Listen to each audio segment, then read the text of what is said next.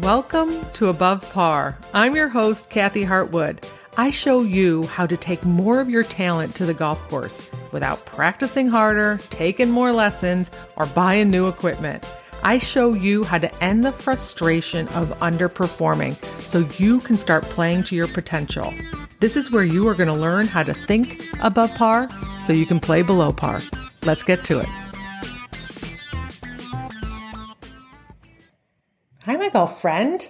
Thanks for being here and listening. I got a special podcast today because over the last month, I have been all over the place. I've been in a lot of different time zones. I went out to Arizona, out to Phoenix, and I caddied out there for a friend in a USGA event. And I ran into my friend, Tori Totlis, who has a podcast called T-Time with Tori Totlis. And she asked me to come in live and record a podcast for her about three things that I learned mentally about caddying in a USGA event. So I ran to her studio, I sat down, I recorded a podcast, and now I'm sharing that episode here with you. Hopefully, you can get some tips and some insight into what it's like to play in a USGA event, or I should say, caddy in a USGA event. So without further ado, here is my podcast with Tori.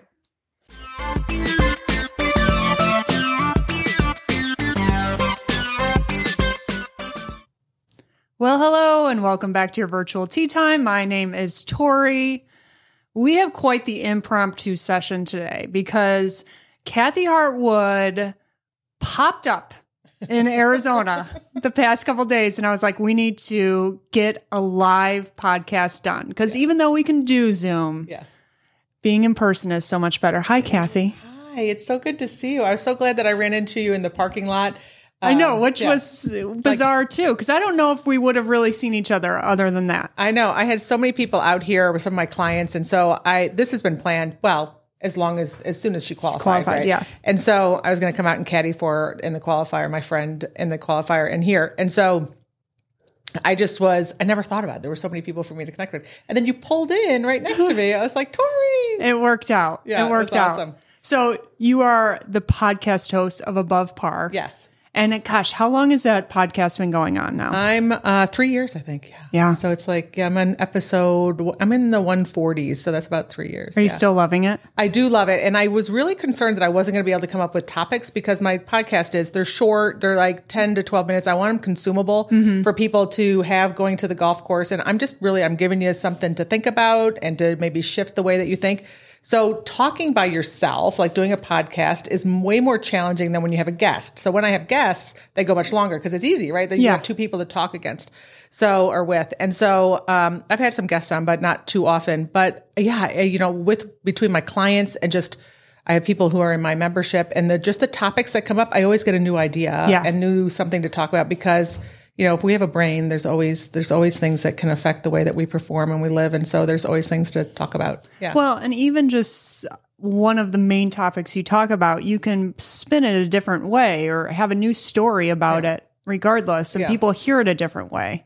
Anyway, so it's, Yeah, I think the more, you know, for me particularly, but I think this is the way brains work. The more you hear something uh, over and over again, it just, your brain keeps expanding to seeing it from different angles. It's like, I had a client describe it to me, which I never thought of. He's like, he said, it's like a Coke can is in the driveway. It took me a while to figure out what the heck he was talking about, but he's like, and I see it from the front, but you show it to me from the side. And then I keep doing the work and I see it from the back and then I see it from a different angle. And it just, I was like, oh, that's an interesting analogy that I had never really thought about. But it is a way of, you know, I have that happen all the time with my brain. I just, I just start seeing things differently. And as long as we want to keep growing and becoming better people and becoming better golfers and having better relationships and just having more success and feeling better, then it's always our job to just stay curious. And so I think the more that you listen to either my podcast over and over again or keep doing the what I call the work, which just means being really curious about why we create the results that we create, why we feel the way that we feel, then there's always things to always things to learn. Exactly. And when you're explaining that to me just now, I'm thinking of just the golf swing. Yes. When you go and get a lesson and finding a instructor that you can really that you can really hear and digest. And sometimes, I mean, the, the instruction I've gotten over the years, which is 10 plus years, it's kind of working on the same thing, mm-hmm. but something someone will say something a different way and it will just all of a sudden click. So it's like looking at that Coke Coke can differently, just like you said. Exactly. And that's, you know, what I, I taught for a lot of years. And I teach people over and over. And I think that appreciation has helped me with, with the way that people work on their brains too. I understand the way our brains work and I understand how watching someone's, you know, uh, evolve with their golf swing is it's just everybody's the same. I always say how we do one thing, we do everything, right? And everybody's working with the same brain. But as you change a swing, I could have people come out to me numbers of times, lots and mm-hmm. lots of times, and I'd say the same thing. Yeah. And I, as a good instructor, you try and say it different ways so that they might hear it a little bit differently. I say good instructors have a deep Rolodex of different ways to say the same thing mm-hmm. because you never know how something's going to click with somebody. And I, so many times they'd come out and they're like, going, "Oh my gosh, why had, didn't you tell me that from the beginning?" I'm like, "I have, but your brain just opened up to hearing it." And Yeah. it's the same with the way that we deal with uh, the way that we manage our minds on on and off the golf course. Same thing. Okay, so today we're going to get into three things we learned about while caddying because I was out there caddying Yeah. for Kim too. But before we get into that, I want to just kind of go back to when we first met, which was about three or four years ago. Uh-huh. We have a local Rochester connection. Yes. yes. Remind me the golf course that. Um, so my dad, Yeah. that late, my dad owns Lakeshore Country Club in Rochester. yeah, and Yes. that's my parents literally live less than a mile away from Oh, yeah, that. So it's, so just funny. such a small world. And that's kind of, I think, the basis of when you originally reached out to me. But we connected right away. And then I very soon after had you uh, be a guest on one of my live groups at the time.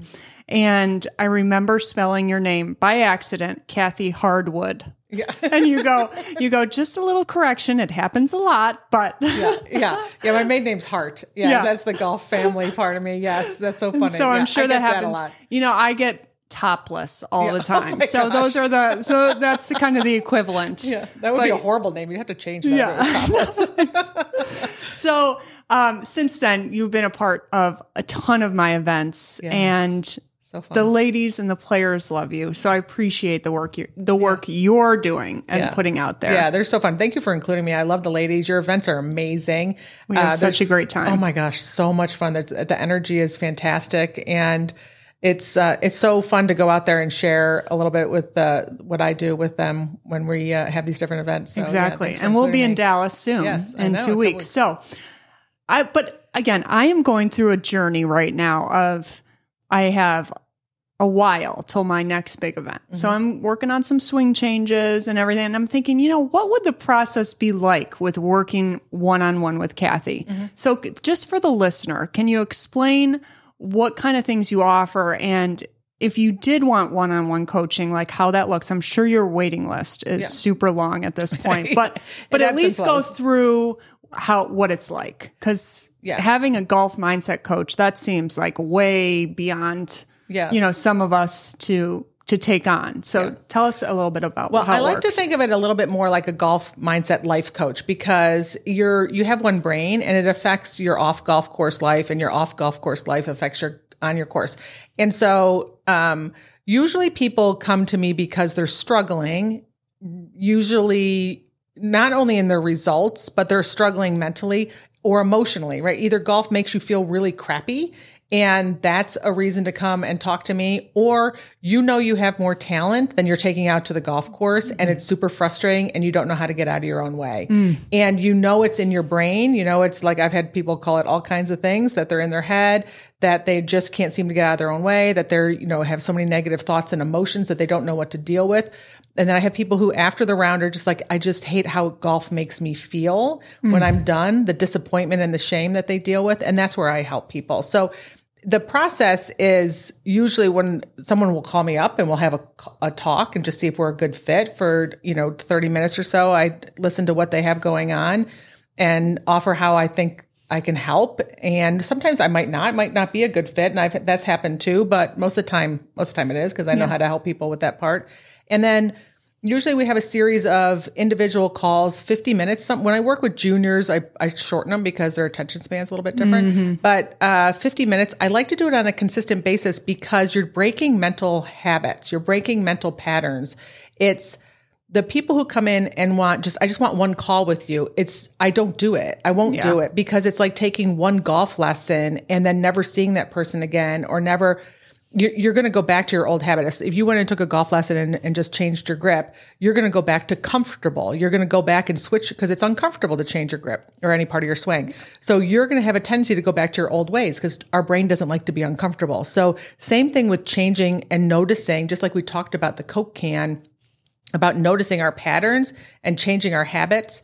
And so I like to do those over a series of weeks and on a consistent basis. So I, I, offer it in packages. But basically, how it works when I start talking with somebody is, you know, I ask them really, what's the problem? Like, where, what's, what's happening? And they either have the results that usually it's results that they're not creating. It can be feelings. Um, it can be feeling out of control, lack of confidence. And so I just start really showing them their brain and start shifting things so that they get to think differently. A lot of times people don't know. I didn't. I played golf for a living and did not know. I I definitely did not play to my potential. This is why I'm doing what I'm doing is I struggled. I and I was always trying to fix myself, figure out what the heck was going on even when I was playing. And I watched so many people while I was teaching, I could give them all the great instruction and their swing could be in super shape. But if they had crappy thoughts mm-hmm. and a mm-hmm. crappy um, and a negative mindset, or just were so easily affected on the golf course or at the effect of the game, like people, pressure, situations, lies, like there's so weather, there's so many things. That's mental. It didn't matter how many balls they hit or how many lessons they took or how pretty their swing was or how pretty their shots were. If they couldn't manage that part, just like it was for me when I was playing for a living, it was a moot point. So I realized I could help people so much better in this capacity because I figured things out myself personally through just different training that I did. I was like, oh my gosh, this was what I needed when I was playing. So I want to share it with as many people as I can um, by by doing that. And what happens is that I would tell you, uh, you know, I can't give a number on it, but the vast majority, a majority of my clients are so. Uh, impacted by the work that they do on the things on the golf course because it impacts your how you manage things off the golf course. So their life gets better off yeah. the course. That's why I say it's all connected. It's mm-hmm. not just going through a pre-shot routine or, you know, thinking a certain thought over a shot. While that might be important, there's more to it. Yeah. Right. Because then you, you want to go out there and feel like you have a little bit more control and you're not at the effect of the game. And then it's way more fun. Yeah. It reminds me just from this past weekend watching the Ryder Cup, Max Homa, mm-hmm. Max Homa's recent journey I mean, he states a lot now that believing in, in himself mm-hmm. was what he really struggled with. And once he started believing in himself, then his whole golf game opened up and yeah. you know the results started happening more. Yeah. And I think there's been a stigma too about working on this part of the game. Like mm-hmm. especially, you know, people are like, "Oh no, I'm strong. I'm tough. I can yeah. do it. I'm okay. It's my golf swing. Yeah. You know, I just need to hit more balls." And I did that. I thought that that was the case. And there's nothing there's nothing shameful or wrong about just purposely managing your brain because we can. Like we feel like we're just like defaulted with like this is the way my brain works. There's nothing I can do about it. It's not the case. You get to create the results you want by deciding how you want to think and feel at any given moment. And there's no shame in working on that part. I think it's the smartest thing people can do, especially when and you mentioned a little bit that it doesn't matter if you're playing like a Max Homa or your level or mm-hmm. in the mm-hmm. USGA senior. Yeah. I have clients who are 40 handicaps because it's the the fastest way for you to get better is to manage your mind 1st do mm-hmm. Don't wait to become a certain handicap before you decide I should work on my brain yeah. and how I think out there. Yeah. Right? Get work on it now, and especially with juniors too. It's just I think it's a like I said I think it's a life skill. It's not necessarily a golf skill. Exactly. Yeah.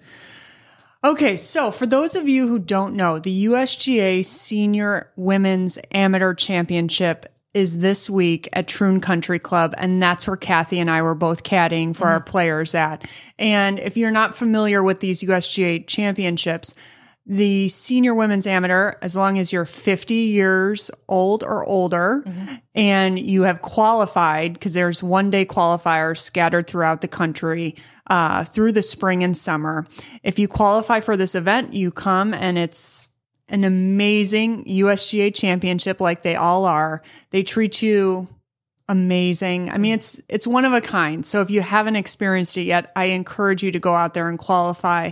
One of the main things I was reminded of this past week is that you know, it's you don't think that you you don't have to be this professional or super really good golfer to at least go out there and qualify. Anything can happen on a one day qualifier.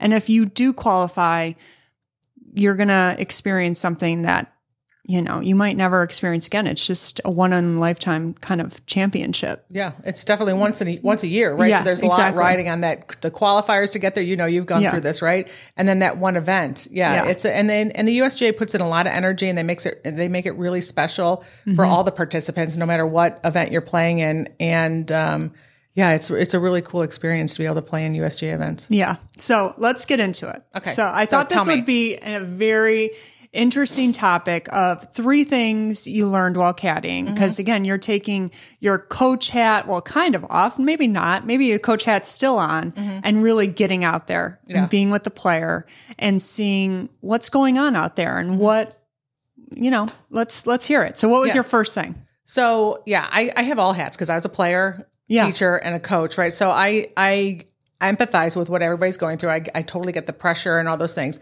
I think the biggest, my biggest takeaway as a caddy for me, and I don't know if you experienced this, was the being prepared mentally for the pace of play. Because we, our first group, our our first um, day, we got timed after the third hole. The girls, the ladies, the women struggled a little bit on number two and got behind because that pin, I don't remember if, if you remember the first day, it was tucked right up on a false front and they just kept, you know, they were, they were struggling to get it up on the top of that ledge. So there's a lot of hockey getting played around the greens. So we got behind. Go to the third hole. It's a timed hole. And the lady says, you're on the clock. You're going to be time. If you get behind on one more checkpoint, right, they're going to get penalized. Mm. So this is a problem when you're trying to qualify. So what happened was then everybody got rattled. And that and now the rest of the day felt like everybody was rushing for those next checkpoint holes. And being able to mentally prepare that part like th- that's one of the things that when I help clients we're like we want to get ahead of things. Like what am I going to do if we get clock on the clock? What are we going to do if we get uh, you know um you know told we got a warning on slow play. So you want to get ahead of that mentally. But I noticed that really rattled the group. It, it changed the energy. It was hard to feel like you had a nice smooth rhythm going because we were constantly running, almost turning into hit when ready play Yeah. in a USGA event. And I think that was the biggest these events, the USGA is very strict on pace of play Yeah. more than any other event. Um, and they remind you of it on a consistent basis. And so that was one of the things that kind of, um, um, you know, it didn't, it's not going to happen clearly for every group, but that was one of the things that I think was going to impact so many people on the, on even in the practice rounds, they talked about pace of play Yeah. and how many balls you could hit. And so there was a lot of just let's keep moving. Mm-hmm. That if you're not ready for that in an event where it's stressful already, it's going to cost you shots. Yeah. So what would you say to the group if you could have had like huddled everyone up and said, okay, this is, we just got this warning. How should we handle the next couple holes? Like, Yeah. Uh, well, I would say you you want to make sure that you're taking your time over your shot. So your the amount of time that you take over your shot is a bubble. Like that's like that's how much time I'm going to uh, use. But let's be as efficient as we can in between shots. Like and and get our get our get ourselves caught up. And hopefully that would be at the next checkpoint. You get caught up and then just go back into your groove, right? Versus and letting it go. But it was always, I think, on the back of everybody's minds because they were always checking where we were on each, you know, on the Yeah. um, or at least a couple girls in the group were checking the clock. So that was the biggest thing is is noticing how when you get rushed or when you get clocked or there's slow play, we move faster. When you move faster, your swing goes faster. You don't take the time to prepare. You make stupid mistakes. Um, you hit shots that are kind of wonky. Maybe you don't take as much time on the green. So you want to you want to isolate that. I'm going to take as much time as I need on the green. I'm not going to rush my reading uh, unless you're uh, unless you're excessively slow. Um, I'm not going to rush my reading. You know, I'm going to take this amount of time and then let's let's um, hurry up to the next uh, hole or the next yeah, next shot. So it's like in between shots, there's so many ways to catch up on pace of play. Yeah. And you were mentioning that hole number two was an issue. That's really what set you guys back. And keeping the mindset of if one hole set us back, really one hole should catch you up in the same way. Yeah. So thinking, okay, for so maybe for one and a half holes, we're kind of picking it up a little bit, but you should be back into place after that. Or as long as you see the per- the group in front of you too. Yeah. Part of the challenge can be if there's a person in your group who's oblivious and is still slow. Yeah. which the is whole- uncomfortable. Yes. Like, so if you have a slow player and you're doing all the effort to catch up, then the and the other player is in la la land and totally fine, then you're the one you do so at your own expense, mm-hmm. right? So it's like, okay, I'm especially people pleasers will do this. Like, okay, I'm going to catch up. I'm going to make sure I'm ahead, and the p- other player in the group is like has it is not rushing. This becomes another mental battle. Yeah. Right. Then what they do is they put a timer out there, like so they check who was going to be slow.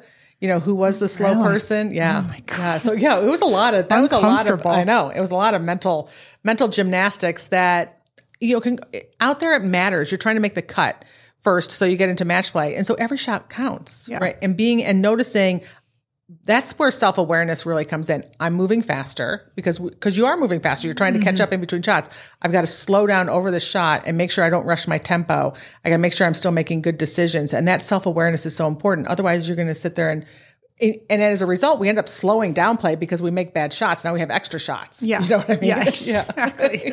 like you miss a green. Now I'm in the mm. bunker. Like it would have been much mm-hmm. better if I took ten extra seconds to hit the green. Exactly. Yeah. Exactly. Okay. What was number two? So number two, I think was people like the just the dealing with the with the other. Um, this is what I I witnessed. Mm-hmm. Just the dynamics of the different people in the group caddying was a challenge for. I have some I have some clients out here playing. They texted me with that. Uh, being, Like, like, de- like uh, communicating and dealing with like the other caddies and rule, and there's a scorekeeper there. It was, I mean, there's a lot of people. there's a lot of people, and there's and the cart situation, the caddies, right? I know I saw your look Yeah. in your face, right? Yeah. The cart drama was a lot. I was even I was confused. I actually got stressed. I went to one of my clients and they she played in a gazillion USGA events. I'm like, all right, give me the scoop. How's the cart thing work? Because basically what happens is only one butt, meaning if I, I'm the caddy and my player, only one butt can be in a cart at a time. They're just like, remember, one butt. And so it does, and you have two carts, and but there's a threesome. So somebody's gonna have a cart by themselves. Yeah. And so there's like a little bit, if you have a personality in there that's like adamant on which way they want the cart to go, or it was just a lot. And when we got behind, it was like jumping in carts. So that part I think was mental drama a Yeah. little bit for everybody in the group. And my other clients that I uh, talked to, it was it was an issue as well. Other than so I tried to carry. So I carried Oh, my dear bag. gosh. So Okay, and yeah. I carried the front nine, but I was jogging when we got behind, like because there's a lot of, there's a lot of space Good between green and tee, Yeah. right? And so I'm jogging. I was out of breath. Like my whoop was like broke down and exploded. Your whoop's like, what's going on here? Are we okay? It's like 911 showed up because we got an alert. Your whoop is like off the charts. I was like, I I had to take a knee a couple times. I was like, God, give me a second. And so I finally decided I need to jump in the cart and ride from green, to, you know, from Yeah. green to tee. But it was just I, that part just became a bigger conversation piece and than it needed to be for everybody in the group and uh and some of the other clients that I talked with. So Yeah. unless you have a straight up caddying caddy just carrying and then it's not an issue. Yeah. But unless you get pace of play, right? Yeah. And there's some long walks. So let me fill in the listener a little bit. So with USGA events, most of them you have to walk. There's no carts unless Yeah. you have a medical exemption for one. In the seniors, and I'm assuming it's for the women and the men, they can use a cart. All players can use a cart. But the player and the caddy are both a team. And so they have this rule, the one butt rule. So if my player is sitting down and my player being Kim Eaton, she she has to ride. So there's rarely a time where I'm sitting down in the cart. But let's say she gets up to hit, I could technically go and sit down and rest. Um, but only one butt from the player and the caddy can be sitting down at any point. Um, it is nerve wracking. Even mm-hmm. when I go to sit down and I, you know, Kim is hitting her shot, she's nowhere near a cart. I mm-hmm. still get like, okay, I'm just going to sit down for one second. I don't want to make a mistake because mm-hmm. it is, I would assume, a one stroke penalty of I some don't sort. even know. I don't even know what it is, but it's like it's like the last thing that you want. Yeah. and it's just on everybody's brain, and it's just it's just another mental thing to me. I'm like, that's just a mental thing to worry about. I was stressed about it, just uh-huh. making sure I didn't mess up for my. I'm sure you were too. Yeah. for your player. Um, and then, like I said, just trying to figure out how to negotiate the other people in your group, Yeah. and like making sure that you know Who gets the single cart? That- Yes. that is so relatable. So again, they're, the the groups are threesomes, and you get two carts a group. So one player always gets to ride by herself. Well, most people want that single cart. Most most people want a cart all to themselves. And so it is kind of funny the dynamics that you have with a group like okay, well who gets that single? And you know, uh yesterday we wanted to play a game to see who gets the single cart between the three of them. So it's it is interesting. Yeah, it is a little bit of a dynamic, and depending on the personalities that come in to play. You know, I had one of my clients text me that it was she was just like not a nice person about it. Yeah. it's just stuff that you don't need to worry about. Now, ideally, I would have carried her bag the whole time, but Yeah. it was hundred degrees and 100 those degrees long and walks. very hard Yes. course to walk. And it was gusting. We played in the afternoon, Yeah. 20 to 40 miles an hour. 20 mile an hour winds with some Yeah. 40 mile an hour gusts in there. Yeah. There were a couple times where I just had to stop and stand still. no, I'm the wind. actually shocked that because the back nine is the really hard walk. The front nine's still hilly, but it's still tough. I'm shocked that you even walked and carried the front nine. Good for I, you. I passed You're- out. Whoop overload and all. yes. Okay, so let's play that out a little, little bit. So let's say you have a little cart controversy before Mm-hmm. you even get on the course or you're on the way to the first tee. How do you calm down a little bit after that? Or or say you have an argument about whatever on the golf course with someone and it, things get a little tense and you know your blood starts to like Mm-hmm. boil a little bit and you have a lot of energy behind this confrontation. How what's the best way to like calm down? Well, the, well, to calm down, the one thing is you want to make sure that you're not um, feeding the story so much. Yeah. Like we have things that happen, Feeding and then the we have a then we have a story about it, and we can feed the story. We can keep the story going, and then we become super aggravated, and we're wrapped up inside of it. You know, I um, where it's just like we're arguing with reality at that point. It happened, the event happened. Now we got to decide what we want to think about it. And the one thing too to understand, which is why it's one a thing that I coach on a lot with people is we other people, other people affect our golf. Worrying about other people, whether we're people pleasing, we're annoyed by people. It can be in your just at your home course and you're playing in the, you know, there's that one person nobody wants to get paired with mm-hmm. because the reason that we don't want to get paired with that person is because we don't know how to manage our mind about the person. Right. The goal is to like be able to manage your mind and say, bring it. I'll bring, bring all the jerks, bring all the loudmouth, bring all the people that annoy you. We'll bring all the things I can manage my mind about it. That's where you're not at the effect of it anymore. In this situation, it's a little more challenging because we're in a competition and you're, and you're restricted so much by the rules that have been set up by the USGA. And so it is about making whatever someone says or does. Well, first I'd say create boundaries for yourself. Like, mm-hmm. listen, like, okay, no, that's not okay. Like one of my clients texted me and the things that that person was saying to them about the car, I'm like, that's not okay. Like just ho- stand up for yourself. They wouldn't Yeah. say anything. Exactly. Um, and then the second thing is to make whatever someone says neutral. Okay. Words that come out of people's mouths are neutral until you have a story about them. oh my god. Okay. I just had an aha moment right Yeah, there. yeah. I mean, so when we can sit there and go, they just said words. Now, what do I want to think about it? What story do I want to create? And we want to create the story that benefits us. We can. Your brain wants to go and re- write a novel over one sentence, Mm. right? And then we're like, next thing we know, we're like, well, I think I could publish this story, right? It's so great and graphic, Oh, and we think that everybody believes our story, Yeah. and so we want to tell this other person, don't you think that too? Yeah. Right? And I've, I'm because I coach so many people, I make the words that they say neutral. So I'm very good at just, you know, I'm like, Yeah. they just said words. Mm-hmm. Now what do you want to make them mean? And it's, and that's the biggest challenge out there. Most people don't know how to do that because we just, we go in the habit of creating these stories that make us feel crappy and then we mm-hmm. regurgitate them over and over and over again. We feel crappier and crappier and crappier, but we're doing so at our own expense. And the job is to, the other thing I would tell people is that if you want to argue with what the person said or what the person did, and this this is the same as if you made a, a big number on a hole and you want to complain about it, or you got a bad break and you want to mm-hmm. complain about it. We're arguing with reality. It happened. You're not helping yourself to argue on the golf course. Wait to 18 and complain all you want mm. and tell the story all you want. Just like hold yourself like, I'm going to complain about this at 18. You're going to tell your brain, I'm going to deal with this at 18. So if someone's annoying, let them be jerks. Like they get they're that they're doing so at their own expense, right? So what do you want to think about it? And then making sure you hold your boundary. Like you have rights out there. Like no, like I get to ride in this cart if you like it or not. Like Exactly. stop and wait on me if that's not what they're going to do. Yeah.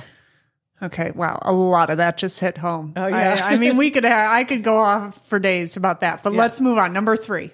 Okay, number three is course conditions setup. Okay. Okay. And I think a lot of times, um, when you play in a USGA event, let's just say from someone who hasn't played in a USGA event, they're trying to make it challenging and tricky. And they're Mm-hmm. going to do things that seem, are you kidding me? They put the pin there. Are you Yeah. Mm-hmm. kidding me? They're playing it this long. Um, they set it up this fast. There were some pin placements out there that were Brutal. brutal, like almost mean. Well, and I have to say too, if you're not familiar with the greens out here, especially up in North Scottsdale, when the valley is taking so much energy and draw towards, what looks to be uphill is really severely downhill. Mm-hmm. So there is some tricky putts when you don't even when it doesn't even look tricky, Right. You know, Yeah. There's some that you're like, oh, that can't go left. yeah, and it went left. Yeah. Right. It's like it's til- on a side tilt, but that they put some pins in some places that you can you can get the rug pulled out from underneath you if you short side yourself. If you, um, well, you- like I said, we had some that were on the, on the top uh, downwind, and it's right on the top of a false front. Mm-hmm. Yeah. there's like no way to stop your ball there. Mm-hmm. And if you get it caught just short of the pin, you know, you chip it up, it comes back down like two or three times. Yeah. That happened and then you get you get really um, uh, frazzled, right? So now you've got to contain yourself and get yourself back into a frame of mind where you can play your best golf moving forward. So it is about really anticipating some of the setups. The USGA is not trying to be kind. The the scores were super high, but the conditions on the first day were insane. If you played in the afternoon, I was even shocked at how high the scores were. yeah, Um, just like from all levels too, Yes. like all the players. I was like, wow, those scores are really High. at least I would say three, four, five strokes higher than average of previous years. Yeah, and the, well, the wind didn't help, right? The wind No, in the it was a tough- it oh my tough. gosh! And then if you're not a long hitter, Mm-hmm. right? That course, some of those holes were super long. And one of the things that the USGA can have, and any course really can have a tendency to do, is there's some super long holes. There's even some holes that you do, isn't an advantage to hit a driver off of, and you Yeah. Mm-hmm. don't have a choice, but you got to hit a hybrid in kind of thing. And then there's holes that are super short, so they make up the yardage Yeah. like on super short holes. Yeah. right. So, but you're going to have some of these longer holes and these tough setups, and in if you're not mentally prepared and just anticipate it, then you can get the rug pulled out from underneath you and have a hard time. And what I mean by that is like you get a little sideways mentally that you're having a hard time getting yourself back to what I call the calm, certain, or confident and getting yourself calm back down and being patient is the biggest thing. Is mm. just staying patient in a USG event because like you said there were so many high scores and you feel like you're playing out you're like oh my gosh I've never hit number or shot numbers like this before. I should be able to do this. And just remember that the rest of the field's struggling too. They're Yes. playing the same mm-hmm. golf course. They're playing the same conditions other than the morning people the first day. They got really lucky. Yeah. Mm-hmm. um, and um, those, I think, mentally are the hardest challenges out there when you're playing in a USGA event, any event really, but the USGA, just the way that they set it up, can seem like there's a lot of the that's not fair kind of dialogue can kind of want to come out of your head, and you want to be on top of that. And so, as far as what you learned from it, you just were reminded of the fact that this is not going to be easy, the course setup, and and being more prepared. Is there a way to that you helped your player get back in that mindset at all? Yeah, I mean, you know, tapping into some of the tools that you know that um, that we're familiar with and that I've shared with her is is just like some cues, like get out of your own head, you know, calm yourself back down, um, get present. Right. I think that you know we set an intention for the day to stay present and patient the whole day as much as we could. Um, and but there were some things that were were challenging out there, and for the other players, the the other thing is that um, which I want people to understand is you can, there's, you don't have to be amazing to go out and play in these events. And I think No, you mentioned that in the yeah, beginning. that's what I meant, You know, there's yeah. some people that I was like, oh my gosh, I can't believe they can shoot those numbers. Like, not to be judgmental. I'm just saying Yeah. good for them. I mean, Yeah. they're really good. They're steady. They're solid Mm-hmm. mentally. They're, you know, good around the greens. They don't have to be super long and they're still can score. But they were the ones just, you know, watching them were pretty mentally steady, pretty Mm-hmm. calm out there on the golf course. They're playing in like their 61st and 45th, you know, USGA events. They know what to, right? They know what to anticipate. So that's an advantage versus the people who haven't played in very many of these events before. Mm-hmm. And I know a couple of them. Um, and my client, you know, my, or my, my friend who I caddy for rather is, is one of them. And this was her, you know, uh, first tournament in 25 years. So it's kind of like you're shaking the cobwebs off. And so if anybody wants to go play in a, a USGA event, I encourage you to go do it. Just Yes. you know, re-listen to this podcast right before you go out and play. Make sure you play in some tournaments prepping to go into it so that you can get those cobwebs shaken off of it. And uh, go try. Like, why wouldn't you try?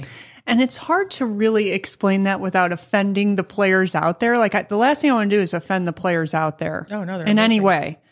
But it's you don't you have this idea of how what a player should look like out in the golf course that are playing in these major championships. And I think this is probably the case in any USGA Mm-hmm. championship. They're really it's they are that good, but they're they're not hitting the ball the way you think they are. Maybe Right. maybe that's the way to say It's it. not perfect golf, but it gets not. done. It's not, there's not, there's like, I saw some amazing misses Mm-hmm. and some, um, and they made pars, right? It's Up like and people think, yeah. yeah, and up and down, and they made putts and they got it done and they stayed steady and they came back in the next hole. And it's, ju- it doesn't need to be pretty. Yeah. It doesn't need to be perfect. You don't have to be amazing. Mm-hmm. I, I think people underestimate that um, their own abilities and they overestimate who's out there playing in these games. Like they don't think they belong. And I'm just telling you, if your handicap qualifies you to, you know, uh, qualify for an event, you belong. Yes, and go do it. exactly, exactly. And actually, for Kim and I, what I what I started saying pretty early in the round, the first day was, let's play a really boring round. Mm-hmm. Let's just try and hit the fairway, and then once we hit the fairway, let's try and hit the green. You know, and then let's two putt and get out of there. Like, Mm-hmm. let's be like, we don't need to make this exciting or, you know, let's just try and just do what's in front of us. And if, you know, and then the next day she played, I thought she still played great, but she'll say that she didn't play as good as the first day. And I would say to her, it's getting too exciting. Let's go back to the boring pars. Yeah. Let's go back to the easy pars. Let's make it easy. Let's just get on the fairway and then get on the middle of the green, aim for the middle of the green, you know, and just, Yeah, I just think try to that's such- simplify it like that. Yes, that's such great advice that you and you brought her back to because I it's it's something that I coach on with a lot of people, whether they're in college or you know just playing in tournaments. Is we you feel like you have to make birdies. Mm-hmm. You feel like you have to play your best golf. You feel like your game has to show up, and that's not. It's just pars were good out there Mm-hmm. at this event. Pars are good usually in USGA events anywhere, Mm-hmm. and just keep it simple. Put the hit the middle of the green, two putt, get out of there. If you happen to stumble on a birdie, good for you. The par fives weren't birdieable. I mean, reachable, right? They weren't like easy birdies. Mm-hmm. No. So there was no birdie really hole out there other than a couple wedges. So you just like keep plugging away and making your pars and keeping it, um, just not making big numbers and doing anything kind of as quote unquote dumb. Mm-hmm. And you're going to do great. Yeah. And even if you had a tough round the first day, you could very, maybe were a tough round the first day where you thought, I'm out of it. You really weren't. You really weren't. I mean, just to put in perspective, the cut was 22 over. So you could have shot two 81s, or no, excuse me, wait, that's 20 over? No, 22 over is 283s. 283s mm-hmm. and made the cut. Like, and I would say that's a little high. I'd say mm. usually the cut's around 19. But still at 19, I just I want to put in perspective what the scoring for making the cut into match play is, just so that it kind of just brings down any huge expectations you might have. Now again, these are some of the best amateur golfers, senior amateur golfers in the country. Mm-hmm. You know, Yeah. I don't want to Oh yeah, no, there's some dumb down their golf. abilities. They are amazing, but that's just how hard golf is. Yes. I mean, you're going to have some, just like college golf or anywhere other than professional golf, you're going to have some that are really stand out and are exceptional golfers. And then there's a lot more people who are in the, you know, the middle of the pack. I mean, Yeah. there's the ones who finish like Kim Who are there all the time. all the time. Yeah. And they're up at the top. I mean, amazing golf that they played out there in those conditions. It's, yeah, I'm, Mm-hmm. Yeah. I'm impressed. Yeah. So, but yeah, they're good golfers and it's fun. And I think anybody should really give it a go. Yeah. They can. And one final thing that I saw that I would like your advice on. Again, a lot of these putts were sneaky, mm-hmm. uh, sneaky fast, and you could hit a putt that probably felt good, mm-hmm. felt right, and you're 10, 15 feet by the hole mm-hmm. because they were sneaky fast. How do you fix your mindset so that you're not going into the next hole tentative about putting at that point? Because some of these, again, it's so scary to go by the hole 10 plus feet by, Mm-hmm. but this was happening. This was happening even with Kim. Yes. So, how do you switch gears so that on the next green, you're not coming up 10 feet short? Yeah, it's that is a challenge because you're you know you're working with the grain. Like we were always like, where's the valley? Like trying to Yeah. figure out where's the valley. And so the knowing that when you stand over a putt or any shot with doubt, right, which is basically like I don't know. Mm-hmm. Yeah. What we have to tendency to do from the feeling of doubt or uncertainty is decelerate. We steer the ball around. Mm-hmm. We, um, you know, our tempo gets a little bit off, right? So it'd be, and then it's we might squeeze the club a little bit harder, right? So we end up making a bad stroke anyway. So it is to having that that mes- mental discipline to just pick your line and again saying that you know take a couple practice swings and try and get the speed but you got to pick your line and just commit Yeah. and because you're going to make a, such a better stroke and your touch is going to be get better or be better than if you're going to be tentative and say I'm not sure the whole way because all that's going to happen is on that next one when you hit a crappy putt because you were in doubt then you're going to be in more doubt. Mm-hmm. Yeah, you got to you got to break that cycle at some point and just say this is where I think it's going to go. This is the speed that I think it is. Let's go. And just as uh, finding the things that you know the like what are you certain about? If you're certain where the valley is if you're certain about that it's downhill physically right? If you're certain about your break for the most part and sometimes we don't but you can be certain about this is where i think it is and this is mm-hmm. my best guess and this is what i'm going to go for you are going to make a better stroke. Yeah. you are going to create a better result. And then you learn and then you go okay on the next hole now what do i know? Mm-hmm. Right? But pay attention what a lot of people don't do is they don't pay attention to a putt that ran 10 feet by and get curious why did it run 10 feet by oh is that the valley or does it is it going towards the water Yeah, Okay, like what did I miss there? yeah, what did I miss? They just walk off the green and go, my touch sucks. Yeah, Right. That's not good point. necessarily true. It's Yeah. like when you, there was something for you to learn. And if you take that extra couple seconds, what did I learn? Then the next hole, you will have less doubt because you might not have the water that the balls wants to go towards, or you missed that the valley was over there, Mm-hmm. or it was just, a, you looked, you, you turn around and you look at the hole from a different angle and go, oh, actually it was downhill and I yeah. missed it. Yeah. Exactly. Oh, Yeah. Kathy, thank you for. I mean, seriously, for all the listeners, I was texting Kathy at nine forty-five this morning, and it is eleven a.m. that we did this Yes. podcast. I was like, "Come on, is there any chance? Because you're leaving tomorrow." Yes. I have to go caddy this afternoon. I was like, "Can we fit this in somehow?" And the studio was available. You said yes. Thank Yeah. you so much. Yeah, no, I asked Nikki. We were having coffee. I'm like, oh, we had just gone for a walk, so I was like, all like, you know, Yeah. I was, I was desert sweaty, whatever that looks like. And I was like, do you mind if I go do this podcast with Tori? So Oh she's she's putzing around outside somewhere waiting on me. Let all the listeners know where they can find you. Okay, so go to Kathy Hart, H A R T Wood.com. Um, I have most of my programs that I have going on at the current moment up there. You can check that out, or make sure you check out my podcast called Above Par. It's Think Above Par to Play Below Par. People are sometimes are like, going, "Why do you have a podcast called Above Par?" It's basically Think Above Par, and you can find that on Apple or Spotify, and find me there. Okay, great. And just like Kathy said earlier, it is a perfect bite size episode to listen to as you're going to the course. Yes, So Yeah. it's great. Yeah, they're easy. They're consumable. Yeah. You can binge them. Yes, I love it. Yeah. Thanks, Kathy, Yeah, for being thank you here. so much. Thanks for having me. So there you have it. I hope you got some insight and some idea of what it's like to play in a USGA event, caddy in a USGA event. If you haven't done it, it's worth trying. It's a goal you can set for next season for sure. And if I can help you in any way along that journey, make sure you reach out to me at Kathy at KathyHartwood.com. And if you want to hear more of Tori's podcasts, search for T-Time with Tori Totlis on Apple or Spotify. All right, my friends, have a beautiful day, and I'll talk to you next Wednesday. All right, bye.